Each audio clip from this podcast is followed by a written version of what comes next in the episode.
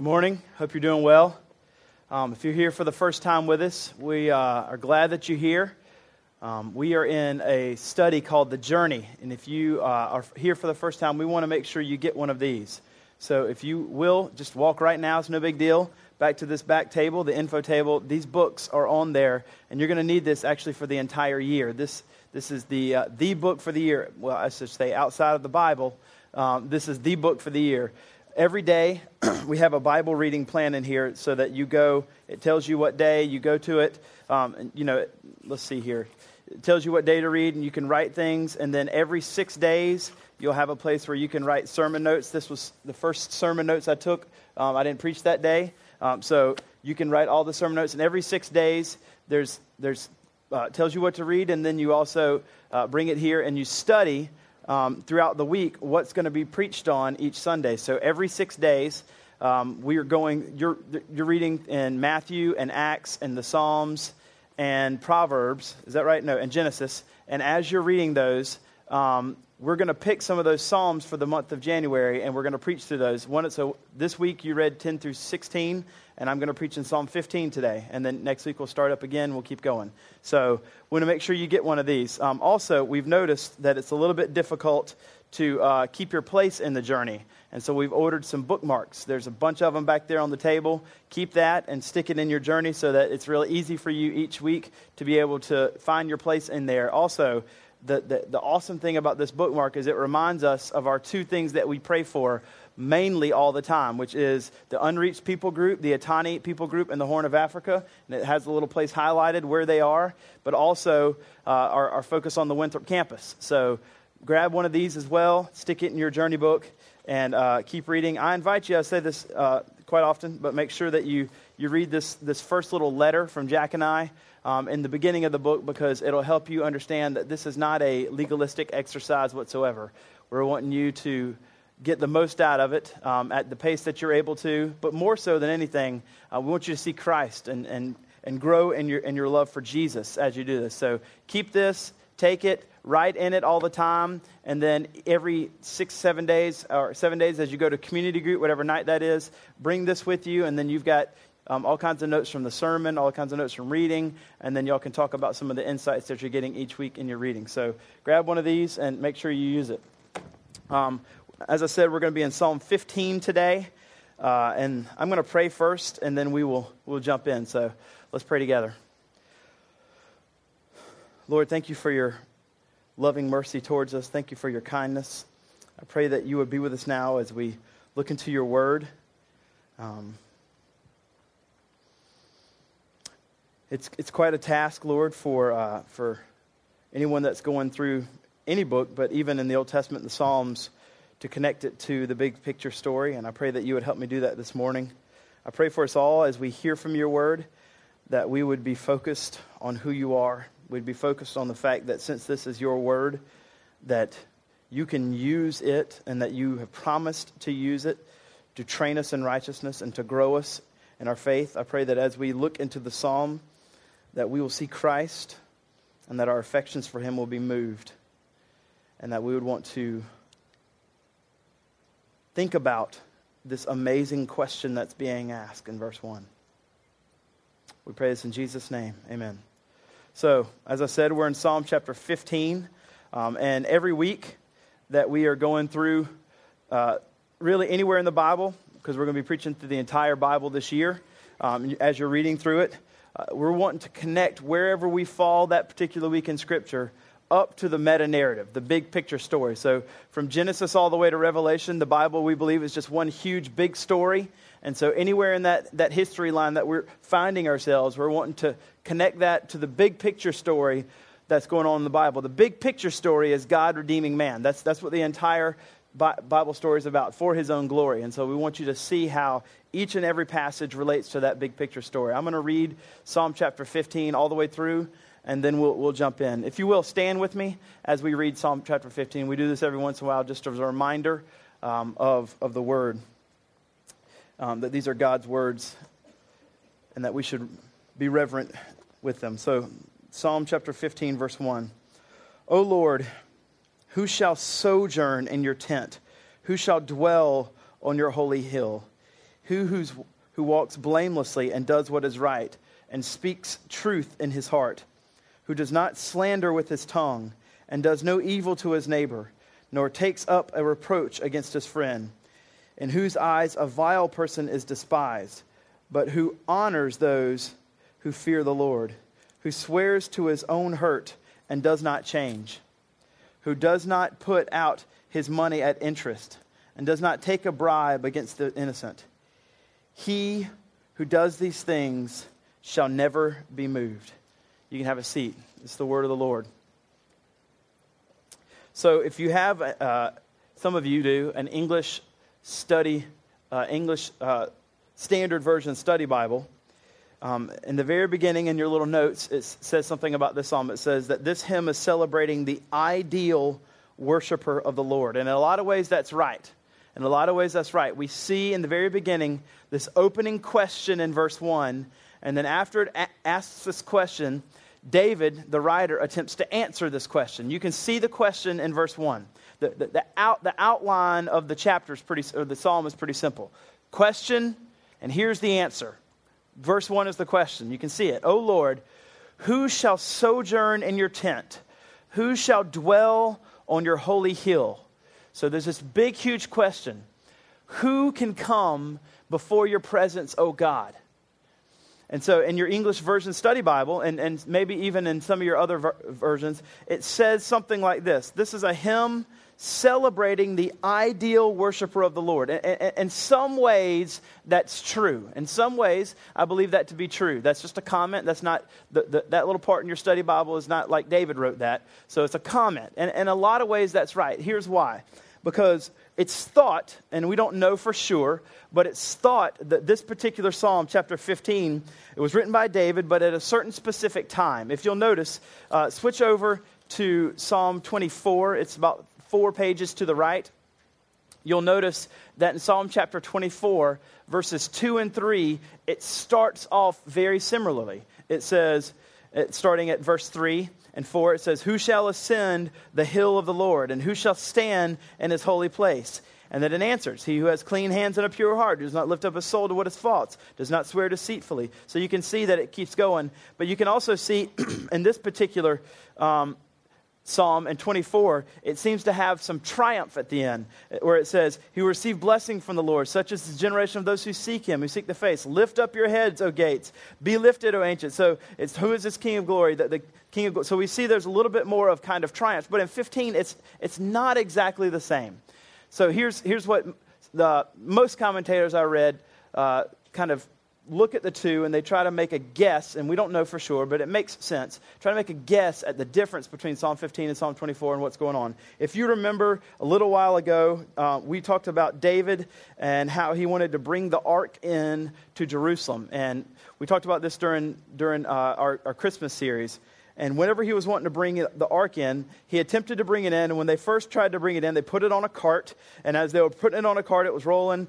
Um, and I can't remember his name, but he reached out and he, he when he tr- touched it, nice guy, to keep it steady, he ended up falling dead. And then they had this, like, we can't bring the ark anymore. It's too dangerous. We're going to leave it here at Obed Edom's house. And so when they left it at Obed Edom's house, they went home. And then for a little bit longer, David was kind of perplexed. And he wanted to bring that ark in. He wanted to bring the ark in. And so he finally went back and got it.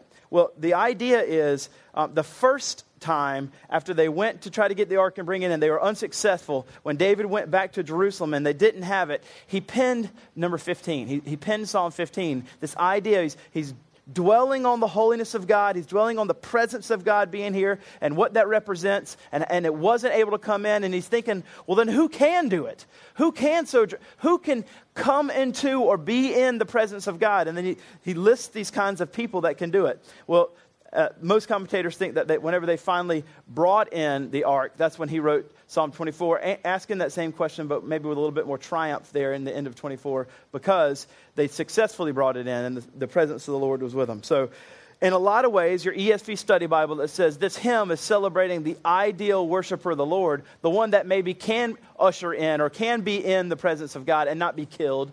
Um, maybe that is true. Maybe that is the, the, the, the ideal description of the worshiper of the Lord. But um, we're going to, we're going to I think, be confronted with a little bit more regarding this question that maybe it's a little bit more and a little bit deeper if we're looking at the grand narrative of Scripture. That it doesn't just, and, and, and as we read it, it, it does describe for us the ideal worship of the Lord. It does give us descriptions of ourselves, but there's something deeper. So, questions. We ask lots of questions all the time. If you have children, you're asked questions incessantly. Why is this going on? What's that? What's over there? What does this do? How does this work? There's all kinds of questions. Where can I go? How can I do this? How are we going to buy this? How are we going to do that? Do we really need another child? I mean, all kinds of things like that, right? We have all kinds of kinds of questions that pop into our head all the time. Um, however, there's specific times of our life where the questions that we ask become a little bit deeper, become a little bit more pointed, become a little bit more big picture. Um, I, uh, I was privileged to serve a family this past Friday to do a funeral. Um, and, and in those kinds of moments to do funerals, that's when we ask, start asking, I, I, would say, more pointed, more big picture questions. And as I was there um, at the funeral preaching, my goal in that, in that moment was to try to answer what are the big picture questions of life. It's in these kinds of occasions where we realize our, our kind of finality. We realize that we aren't eternal, that we're finite, that we start asking these bigger picture questions of what am I here for? What's this life all about, etc. And so that's, that's where this chapter 15, the Psalm 15, verse 1 is going. It's asking possibly the most important question there is. It's asking these big picture questions that when we really pause, instead of kind of the the smaller questions that are still maybe of some importance. It's asking these big picture questions. The Hebrew speech, as it's, as, as it's asking it in verse 1, who shall sojourn in your tent? Who shall dwell in your holy t- hill? It's asking this Who has the right to live in the presence of God? Who has the right to live in the presence of God? And Psalm 15 is going to give us this crucial question in verse 1 but after that, the rest of verses 2 through 5, I'm going to submit to you is yes, in some ways, it's going to give us a description of an ideal worshiper, a, a, a target for us as believers to try to live by. However, I don't think the answer is that simple. As we hear this crucial question, which is who has the right to live in the presence of God, the answers that come to us are actually not just a target for us to try to shoot for, but instead, um, I think the answer is crushing to us. It's crushing. It's supposed to crush you before you realize that this is something that you are to live into. Now, another interesting thing one commentator pointed out that Psalm 15 bears a striking resemblance to the Sermon on the Mount um, that there are a lot of, in, in the Sermon on the Mount, it starts with Beatitudes, which kind of gives us gospel, and then it has some descriptions of Christian living with a little kind of assurance or warning there at the very end. This has similar kind of outlines as well. It's, it's like as Jesus was given that great, the greatest sermon ever. Psalm 15 could have been kind of a, a faint outline in the back of his mind as he was giving us the Sermon on the Mount, because it's going to give a similar kind of thing the question here that's being asked of us, where it says, Who shall sojourn in your tent? Who shall dwell in your holy hill? This is asking, Who is appointed to be the divine welcome guest in God's house? Which is, if you remember, this is the end for which humans were created. In, in, in Genesis chapter 1 and in Genesis chapter 2, Adam and Eve did enjoy being a welcome guest before the presence of God. They were given the right by God to live in His presence. This is what you were made for. This is what I were made for. It's what all humans were made for, which is to live in the presence of God. This is why you have life. This is why you have breath. So the crucial question is who has the right to do what he was actually created to do? What human alive has the right to do what he was actually created to do to be in front of God and enjoying his presence. The crushing answer is this. And uh, we, need to, we need to feel this. Don't, don't zoom past this if you've been in church for 25 years. As you hear this answer, let the full weight of the impossibility of it fall on your shoulders? Here's the answer Who has the right to live in the presence of God? Let, I want you to honestly assess just yourself this week and see if this, if this describes you. Only the person who is purely righteous, only the person who is perfectly holy has the right to live before God. Only that person. That is a crushing answer to us.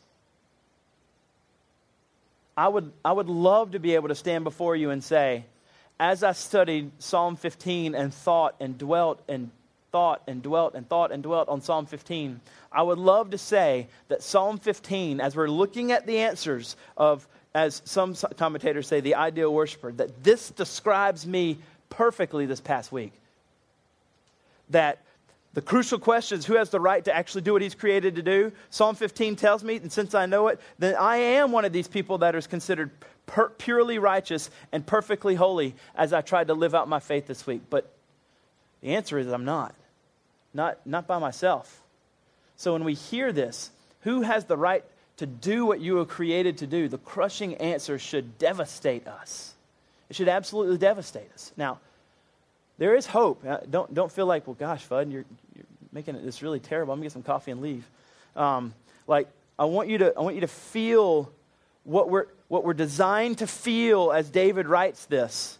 And even as we go through the answers, I want you to feel these things that he's telling us. Calvin, as he's, as he's looking at this particular teaching in verses 1 and following, he says that there is a threefold use of the doctrine that's being asked. In other words, this means three important things to understand regarding people that are entering and occupying a place at the temple. Or we can say there's three things that we need to understand about the church, about the people, not, not the building, the people. Three things that we should understand of those who are gathered together each week that call themselves the church. He says this, and this is quite interesting, quite interesting what he says. Remember, this was written 500 years ago. Quite quite um, amazing insights.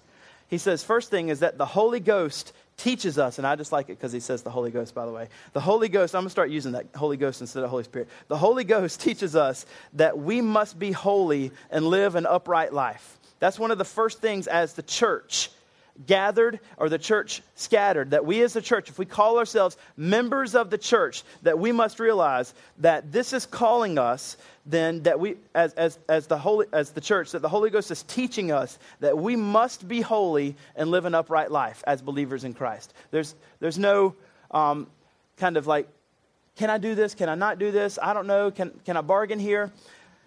The holy spirit is teaching us that we must live a holy and upright life as christians that's, that's what is designed as the church. He even goes a little further and says this A distinction is made in the scriptures between permanent, permanent citizens of the church and strangers mingled among them for only a time. In other words, here on earth, as we gather together in the church, there are going to be people that call themselves members of the church. However, unbeknownst to them, they are not actually, as he says, citizens, permanent citizens of the church, but instead they are stranger, strangers mingled among them only for a time. This means that they're not truly regenerate. They're not truly Christians. That they think they are. They may act like it. They may give to the, to the uh, mission fund and become a deacon in the church or something but they have never truly been regenerate. They have never truly placed their faith in Christ and thrown themselves completely on the mercy and say, I have absolutely no way to ever live in your presence unless it's because of Jesus. Calvin also says this a th- three th- third thing is, um, this is reaching over to Jack's sermon from Psalm 1 as he talked about the, the chaff. Whenever they would get stuff and they would throw it up, the wind would be so hard uh, in this this threshing floor of where they were, it would be windy, and they would throw the wheat up, and the wind would be so hard that the things that weren't the good wheat, the chaff would kind of blow away. And he uses that illustration as the chaff are the unregenerate. And he says this Calvin says, God's sacred barn door will not be perfectly cleansed before that last day. In other words, not all the chaff until the very last day is, is definitely going to be blown away. God's sacred barn door will not be perfectly cleansed before that last day. But when Christ comes, he will cast out all the chaff. But he has already begun to do this by the doctrine of the gospel and this is awesome. He calls the gospel, which on this account he terms a fan. Like you can consider this big, huge box fan sitting here. I mean, just this massive box fan, like the football players in the hot summer where they sit on the bench and it has this huge fan. The gospel is this big, massive fan blowing at there, and it's saying the only way to know Christ, the only way that you can come to know Jesus is through faith in Jesus and that alone. And it's taking all those who are regenerate and the, the, those who are fake, it's just kind of blowing them out of here. Getting, it's the gospel, he's, he's terming it a fan, and he's saying it's not going to get it all the box fan of the gospel is not going to get it all. One day when Christ comes, he's going to separate it all.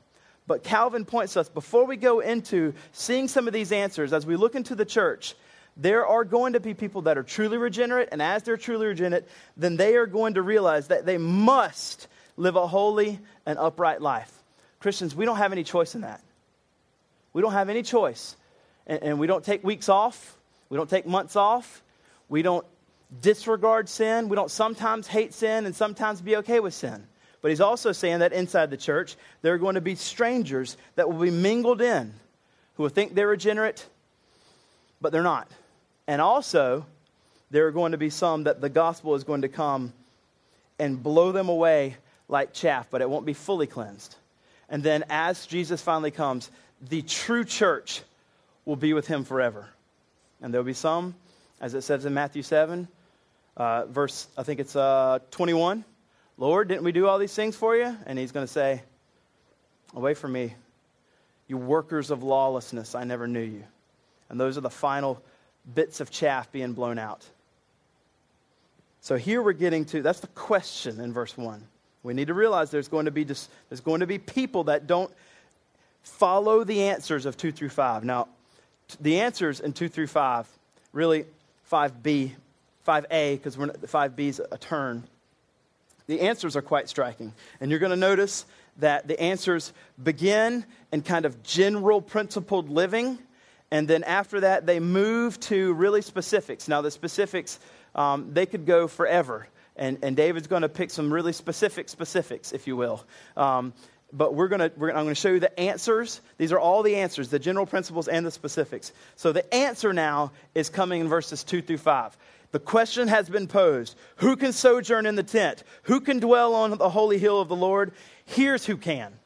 The answers are here in verses 2 through 5a. General principles are just in verse 2.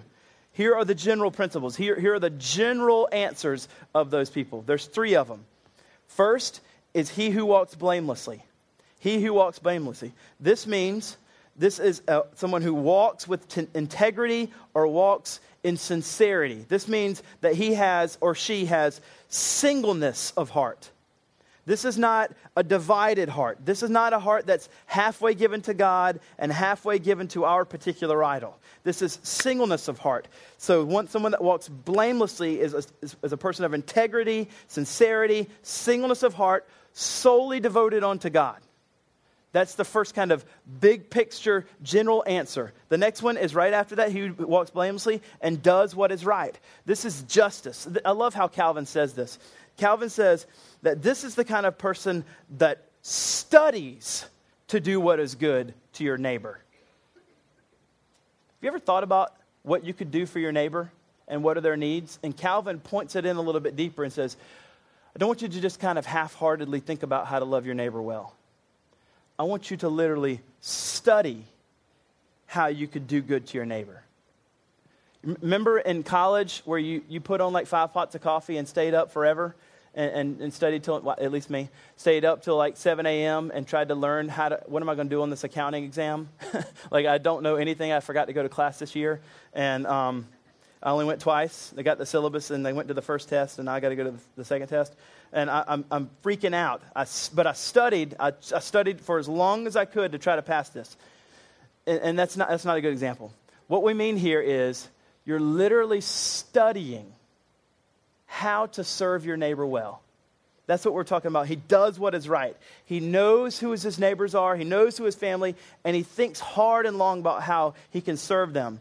He doesn't hurt anybody, and he abstains from all wrong. He doesn't hurt his neighbors ever intentionally or his family. He does what is right.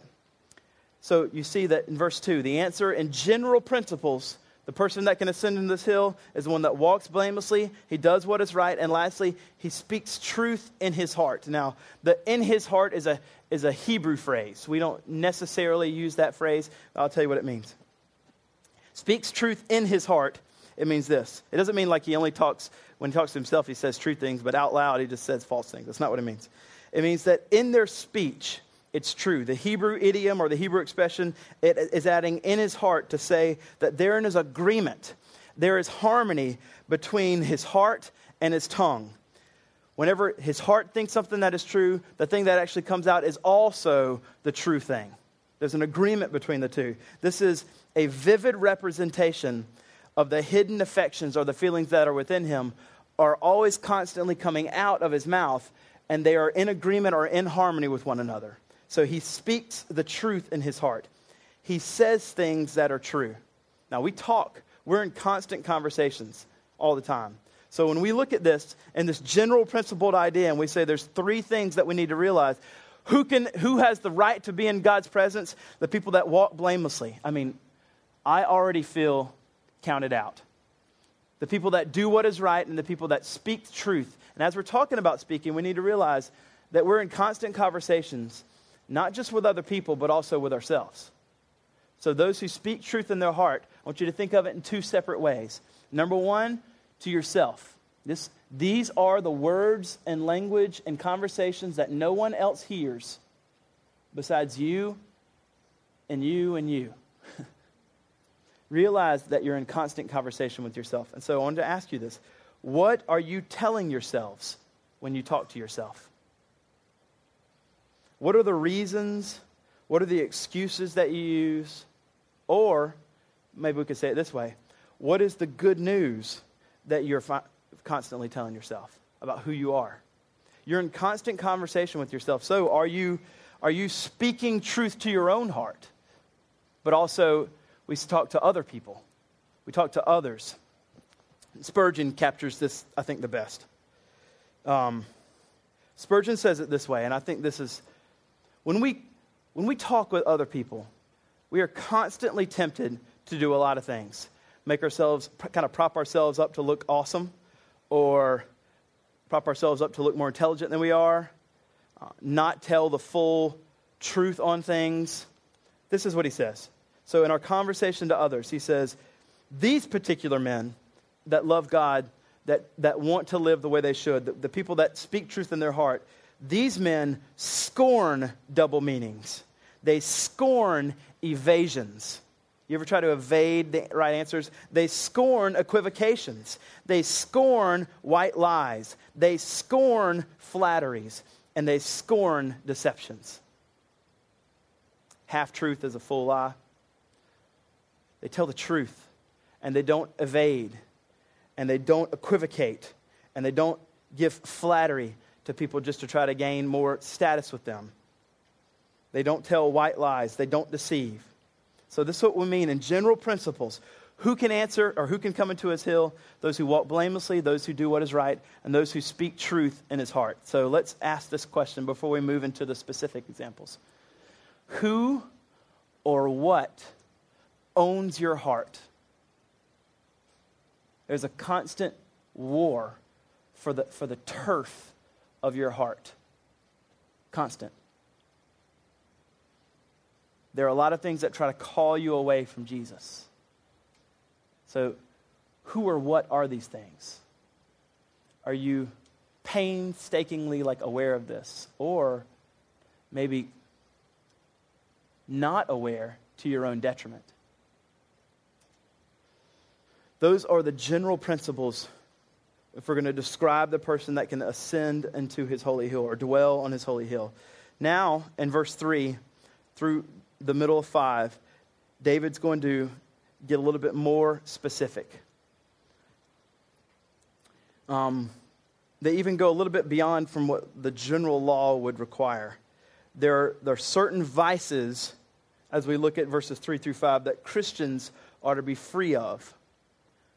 Now, these vices being described in 3 through 5, um, I forget which commentator said this.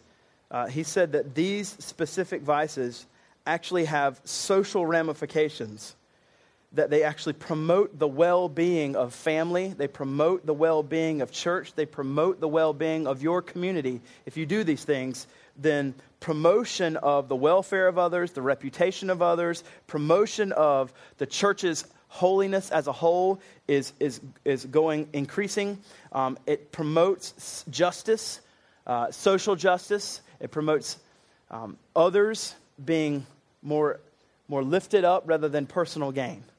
So there's, there's a lot of social ramifications as we look at these things that can happen if we attempt to do these things. So there's five specifics. We talked about the three generals in verses 2 and verses 3 through middle of 5. There's going to be five specifics. And these, these are giving us the answers on who can ascend into the holy hill of God. Verse 3 Who does not slander with his tongue.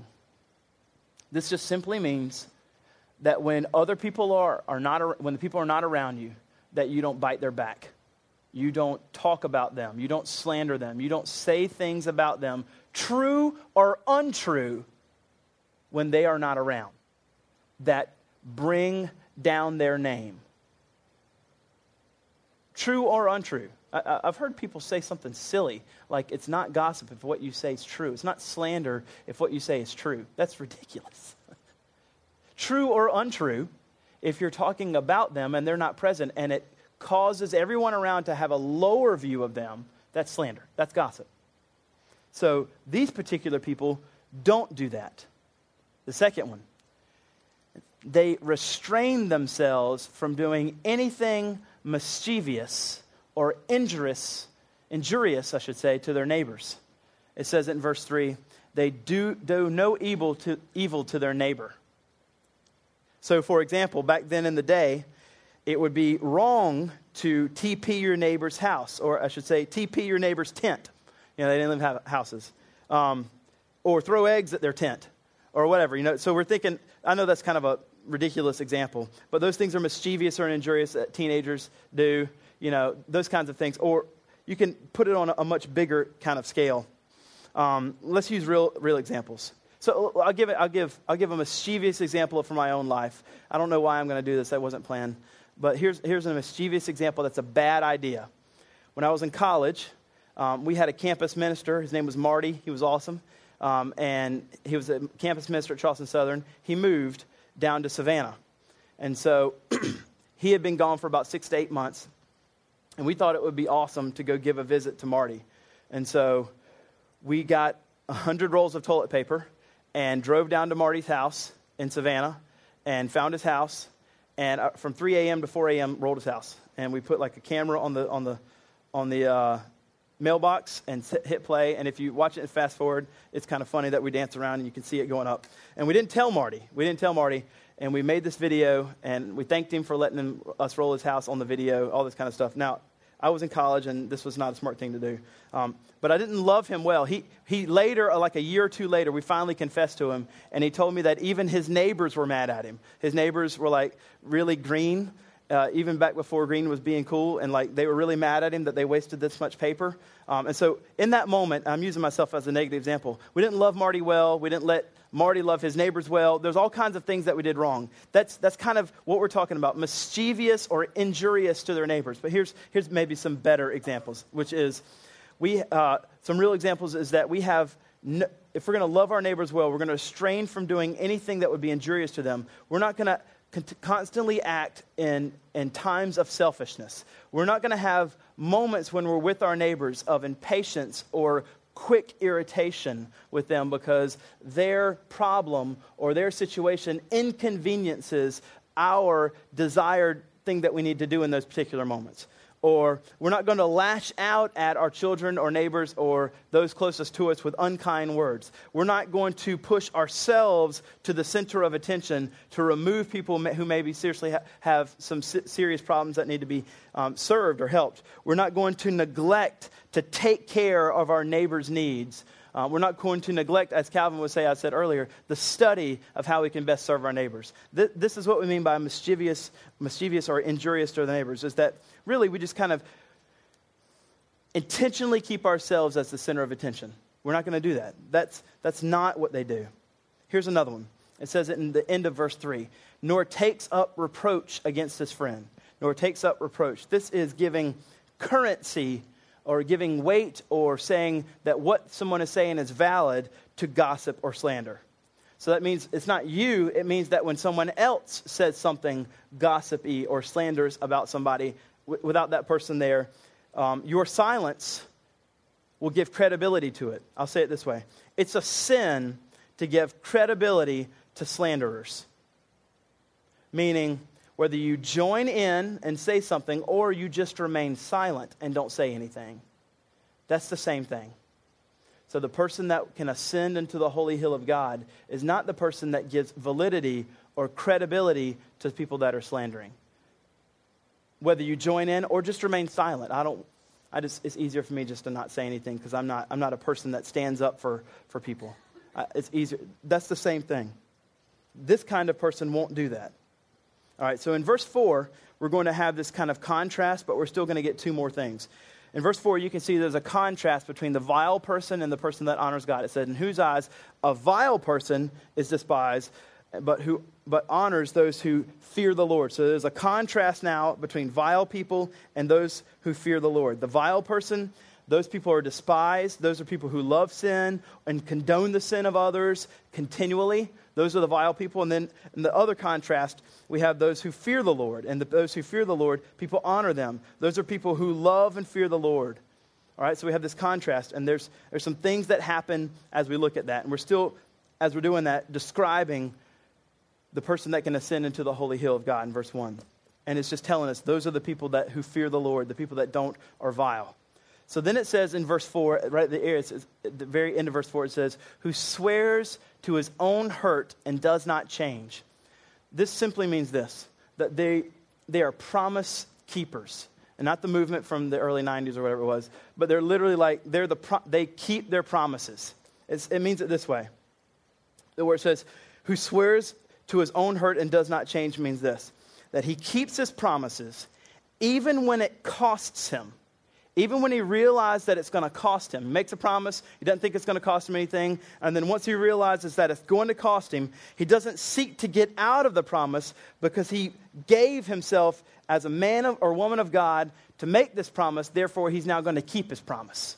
So when it says he swears to his own hurt and does not change, once I've made my promise, even if it's going to cost me something or hurt me, I'm not going to change. I'm going to keep my promise anyway. That's what we're talking about. So the fourth one, uh, this fourth specific is they're promise keepers. They're promise keepers.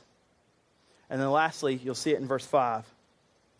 It's those first two lines in verse 5 who does not put out his own money at interest and does not take a bribe against the innocent. So, in both of those two lines, there's an issue of money, financial gain. I would say specifically sinful financial gain. So, financial gain in and of itself is not sinful. We all have to gain money in this world if we want to eat and have a house and have a car and take care of our kids and do all the things that God's called you to do as a husband or wife or, or whatever. So, making money is not wrong. There are two specific ways given in this text that making money would be wrong namely, usury or exorbitant overcharging of interest. What he says, those who put out his money at interest, and this is talking about exorbitant interest, or taking bribes. So in this verse, sinful financial gain is overcharging interest or taking a bribe that's trying to entice, having an, an, uh, outcome happen by being enticed with money. Either way, this man, this man is tempted by financial gain. Sinful financial gain, I should say. So a person that is able to ascend into the holy hill of God is one that's not tempted by sinful, and that's such a key word sinful financial gain. This means this his business dealings and the way that he earns money, they're always upright. They're never, ever shady. They're never, ever questionable. They're always upright. And he's unwilling to be bought. He's unwilling to be bought. There's no bribe. I mean, when I read that, I just think, is there a price that, you, that I could be bought at, or you? Is there a price that we could be bought at to give away our integrity, to give away our single mindedness towards walking with God, to give away what verse 2 describes us as someone that would walk blamelessly, does what is right, and speak truth in our heart? Is there a cost that you would say yes to? So here's the thing. We've seen the question and we've seen the answers. We've gone through all the general principles and we've gone through all the specific examples. So here's where we come to the question Who here then can go dwell with God? Anyone? Anyone here feel like that they can go now live in the presence of God? Who has done these things perfectly? Now, now I want you to feel the weight of that and understand why I termed it in the very beginning of the sermon the crushing answer. Because no one here can. No one. Not one person. Ever. This is a problem because it's saying that we, none of us, can do what we were created to do. You were created to do it and have no ability to. This is the one thing that you were made for to live in the presence of God. And we can't do it. We just see this description, and all it does is absolutely crush us. The answer, as we're reading it, maybe if you've always kind of had this kind of lofty, awesome view of God and everything's wonderful all the time and God loves me no matter what, we read this and we kind of say, well, the answer must be I can do it. And when we get through the end, the answer is quite astonishing, and I would say quite unexpected. Because when we get through it, it's, it's not necessarily describing the ideal worshiper. Instead, it's indicting me and saying, I can't do what I was created to do. I have no hope to do it. I want you to read this. Don't miss this very end. This is where we get into something. Don't put up, don't put up the last thing yet. Just leave it just like that. Listen to this. The, the last sentence is absolutely key.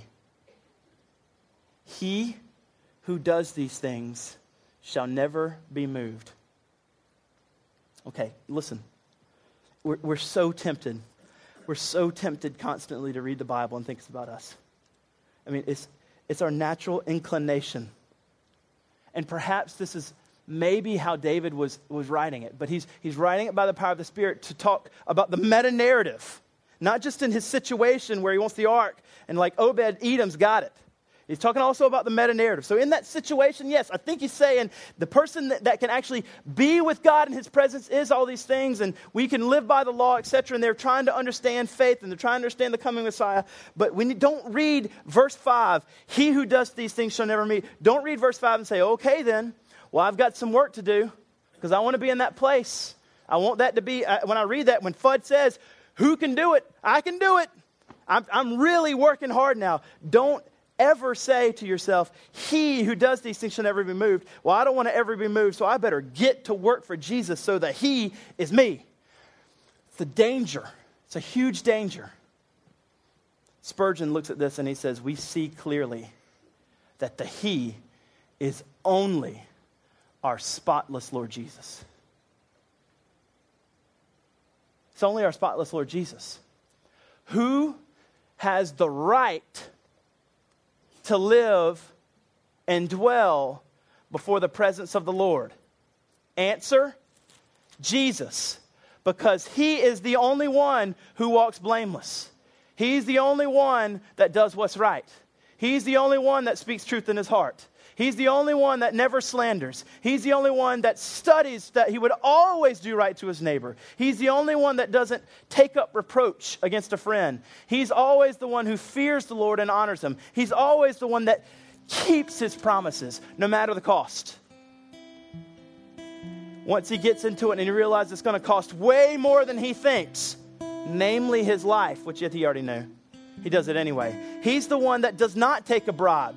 Whenever Satan was tempting him, you can have all these things. He's like, no. He's the one that doesn't give up for financial gain. Spurgeon says, We see clearly that it is our spotless Lord Jesus. We must realize verse 5b or c or whichever that is in 5 he who does these things shall never be moved is describing Christ first and primarily. Then, for those that are believers in Jesus, as Calvin said, that first level of people, those as he said, are the ones that are the Holy Ghost is teaching them that they must live a holy and upright life because they already have faith in Christ. They are not the chaff, chaff. They are not going to be blown away by the big fan of the gospel one day. But instead, they are trusting in Christ alone as their only righteousness, Spurgeon says, and those that are conformed into his image. We see clearly that it's only talking about Jesus. And after that, secondly, we see those that are conformed into his image then they can stand with acceptance before he uses the word majesty. Let that word sink in on you from last week. Majesty on high. And then he says this he's so good with words. Without the wedding dress of righteousness in Christ Jesus, we have no right to sit at the banquet of communion. Without uprightness of walk, we are not fit for the imperfect church on earth, and certainly we must not hope to enter the perfect church above. And that's only given to us by Christ. Christ is the one who has done all these, these answers, the general and the specifics, perfectly. And then it has been, by faith, imputed and declared to be true of us. You didn't do these answers in order to ha- earn this. But now that you have been given this, now you look at those answers not as a means of justification, but as a way to live in your sanctification. Because Jesus was never moved, we can now never be moved because of Jesus. Because Jesus dwells with God, one day we will be able to dwell with God. And it's because of Jesus because Christ is the one that walked blamelessly and always did what was right and always spoke the truth. Now we can walk blamelessly. We can do what is right. We can always speak the truth in our heart. And it's only because of Christ. Because Jesus never slandered, was the perfect neighbor. He kept his promises. He never took a bribe. We can also now never be slanderers, always do good to our neighbors, never gossip and never backbite, always be promise keepers and never be tempted for financial gain. Now, because Christ has given us these things. So, as we look at this, verse 1, feel this now. For those of you that are in Christ, Hebrews says that you can boldly answer this. Consider the crushing answer is that no one here can do it. But now we've realized those who are in Christ can boldly, listen, who shall sojourn in your tent? Who shall dwell on your holy hill? The crushing answer is no one. But now, feel the beauty, feel the weight come off of your shoulders, maybe again. Because of Christ, you can boldly say, God, I'm not worthy, but I can. You have now made me worthy to be able to do the very thing that I was created to do, namely, live before you. You have given me the right because of Jesus, to be the person that can come now before your presence. So, in this place, as we're gathered together as the church, we are in his tent, if you will. We are on his holy hill. Not, not the perfect one, not in heaven yet, but certainly a picture. So, what do we do? What, what will we do there? We'll bow down. We'll worship. We'll adore him. We'll honor him. And therefore, that's what we do now. Certainly, we strive to live out these answers in our everyday life. But when we come together corporately, we do what we're told here. We come before Him and worship and bow down. We honor Him. We worship and adore Him. Let's do that now. God, thank you for your love and mercy towards us in Christ. God, the weight of this verse certainly can be overbearing, but for those who are in Christ, God, I pray for us all that it would just be unbelievably joyous.